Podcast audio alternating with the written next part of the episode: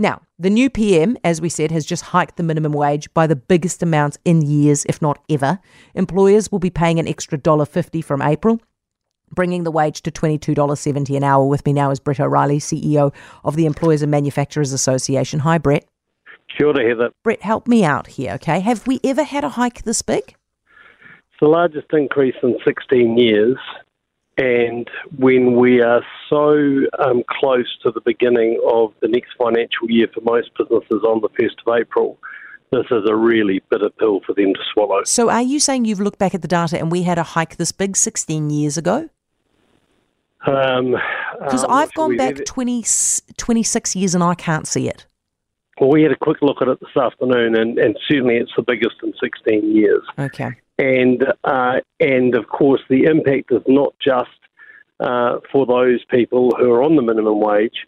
It's the impact it will have on relativities right across the workforce, and that's the inflationary impact that is of real concern to us um, and why we have said for some time that there were probably a number of different ways that the government could have addressed um, those people who are on low wages. And, and, of course, everybody wants New Zealanders to be on uh, higher incomes, but this is a very blunt instrument for achieving that.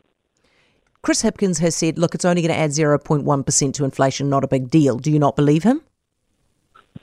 Well, you know, when we talk to so many businesses, you know, we've seen um, through the floods uh, in Auckland over the last couple of weeks how many businesses don't have insurance because they just simply can't afford it. That's because of the impact that we've seen of the cost of living crisis and COVID.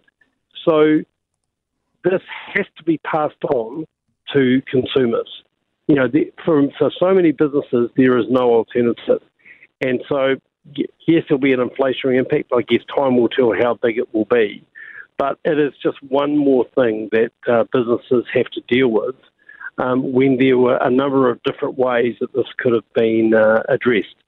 So, um, yeah, so, so it's unfortunate. We know it's ideological. We know that the government, uh, you know, indicated they were going to do it. We know that they want to get the minimum wage as close as possible to the living wage, but the, ta- the timing is lousy. But, you know, um, that, you know they've been they've said they were determined to do it. The size of it really surprises us, um, but it's an election year.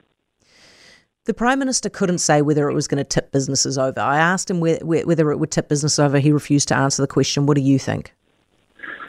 Oh, I think for some businesses will be the last straw. Um, you know, I, I know we often get accused of, of saying of of uh, of making that case, but it's true.